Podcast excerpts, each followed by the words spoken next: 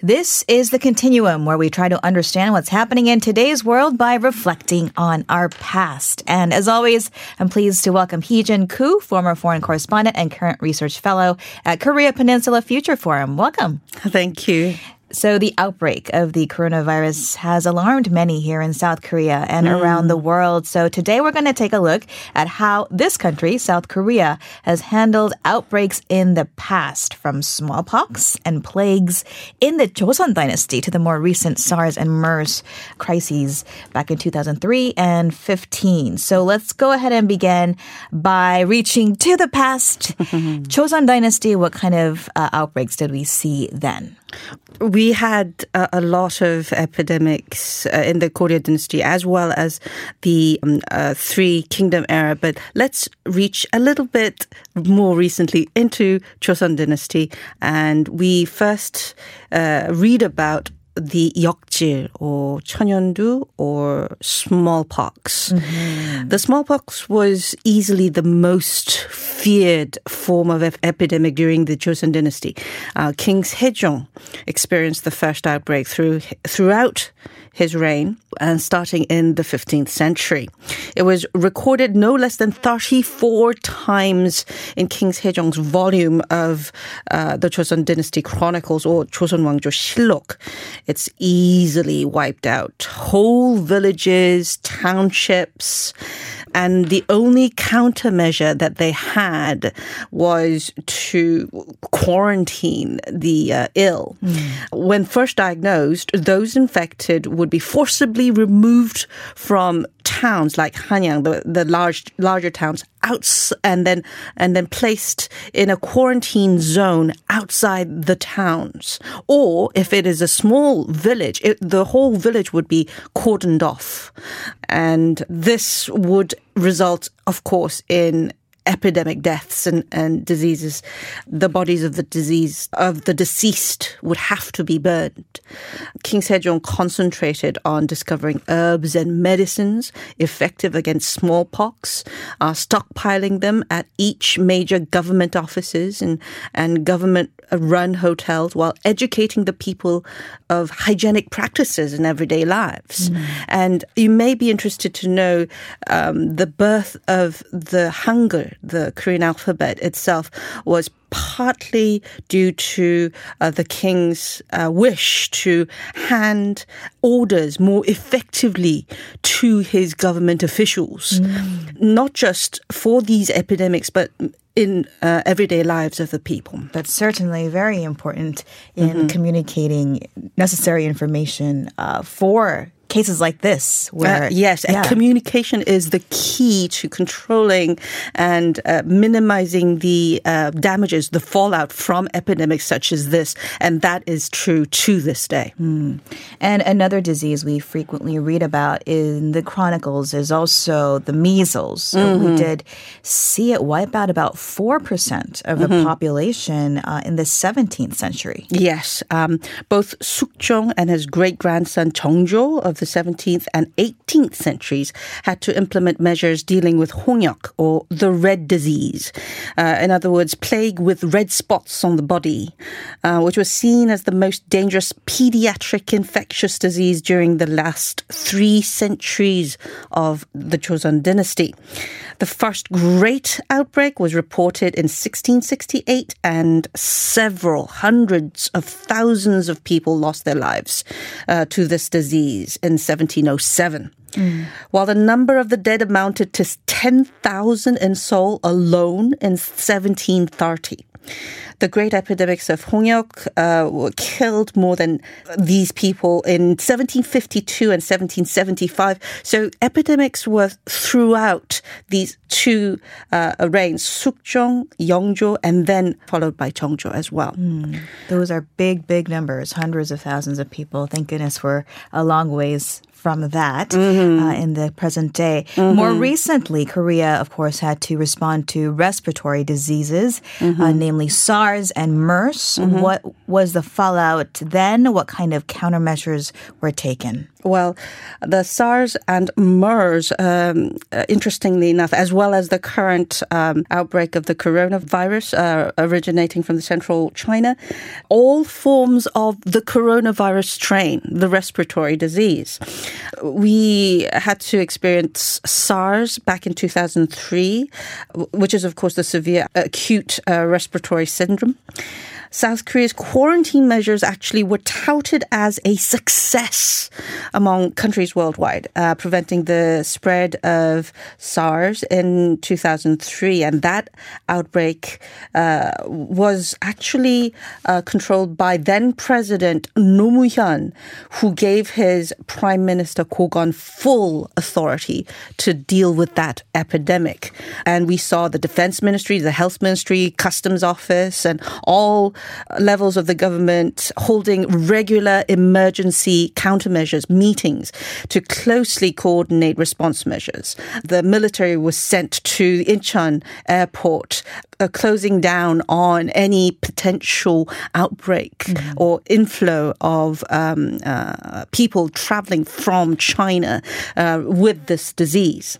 As a result, four people were quarantined in hospitals in South Korea after contracting SARS while abroad. Um, there were no further spread of the virus in South Korea. Now, during SARS outbreak in China, information about the virus and how to treat it remained bottled up in, in some health departments and government agencies. we talked about the importance of communication, and that is what, what China failed. Uh, so it resulted in more than 8,000 confirmed cases worldwide, with 774 deaths around the world. None were in South Korea. Mm. So uh, after the SARS outbreak, the World Health Organization actually touted South Korea as an exemplary case in dealing with the SARS epidemic. Right. And uh, about a decade later, we saw the MERS outbreak. What was the response like then? Unfortunately, it was the opposite case. And strangely enough, South Korea had, had enough time to prepare it because the first uh, reported uh, case was in the Middle East mm-hmm. in 2012.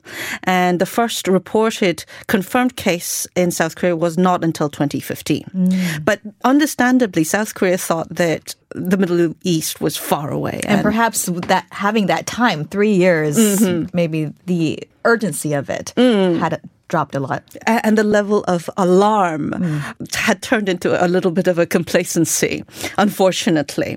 For example, it took nine days before the first MERS patient was diagnosed with the virus in South Korea allowing transmission to others and complicating the effort to, to ensure effective quarantine hundreds of people had to be added to the restrictions uh, each day since the outbreak began.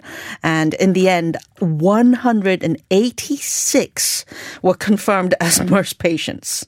Wow. Now this is this is a complete opposite of the SARS case mm. in 2003.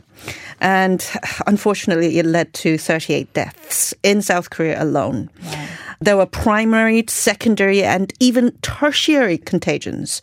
And two out of three deaths were only confirmed posthumously as MERS victims, uh, leading to, of course, public out- outrage. Mm.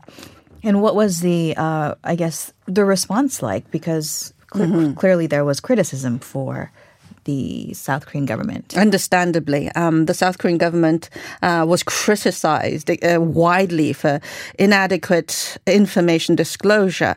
Now, this was the opposite of the uh, Moo-hyun administration. This was the Park Geun-hye administration. Mm-hmm. And uh, for more than two weeks, the government refused to make public the names of hospitals that had treated MERS patients because it was concerned about public panic.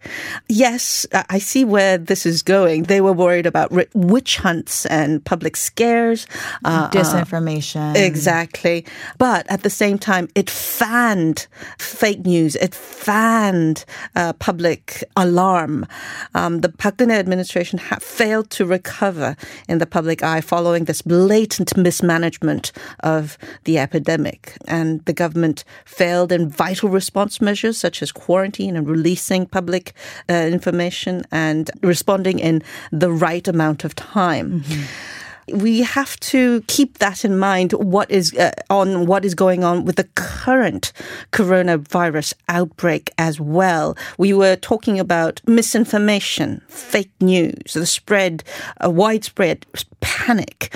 Of course we have to contain that and make sure the right information reaches in the right way to the public and that the public has access to that uh, trustworthy source of information mm-hmm. and is able to discern what is fake news and what is the truth out there. Right. And we, uh, Korea Factual, the team here, including yourself, we work very hard to make sure that the information that we put forward is factual and um, with a little bit of perspective as well. And thank you, Heejin, for bringing us kind of a rundown of South Korea's experiences with uh, outbreaks that are serve as a reminder, I think, mm-hmm. in the midst of this coronavirus uh, situation unfolding that we should not be alarmist, mm-hmm. but indeed we should remain vigilant, even long after, I guess, it, the story has uh, come down from the top headlines, as was the uh,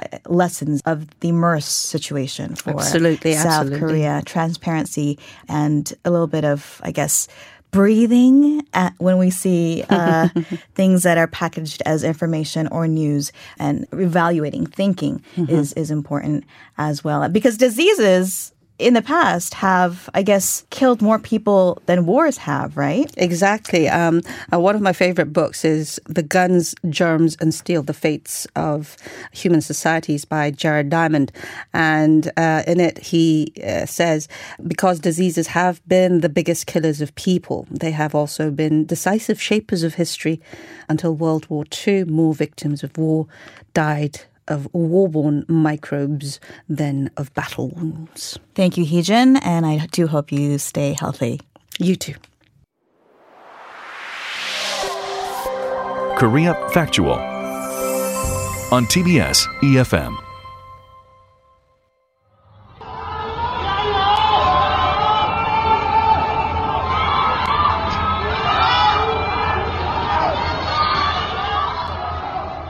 You're hearing sounds from Wuhan as 11 million people in that big city have been advised to stay home. Residents in high rise apartments literally shouted encouragement and sang songs out their window in solidarity to keep spirits up. 10 days since the Wuhan lockdown, this morning we're hearing the death toll in Hubei province has added another 45, bringing the nationwide toll to some 260. Meanwhile, the number of infections in Hubei as of Friday has climbed by another 23%. The U.S., meanwhile, says it will block foreigners who have been in China within 14 days from entering its borders effective Sunday as it declares the coronavirus a public health emergency. And here in Korea, some 330 Korean nationals who opted to return home from Wuhan have landed at Gimpo Airport earlier this morning. Now, TBS EFM will continue to closely follow developments regarding the coronavirus. Alex Jensen and Adam Rowe will be back tomorrow, Sunday, to walk you through three hours of coverage from 9 a.m. to noon for TBS EFM's coronavirus live updates. Now, for now, we'll leave you with Real Friends by Camila Cabello. Thank you so much for tuning in to this week's episode of Korea Factual with me, Eunice Kim. The team and I will be back with more facts and perspective at the same time next week, Saturdays from 7 a.m. Hope to see you then. Have a very good weekend.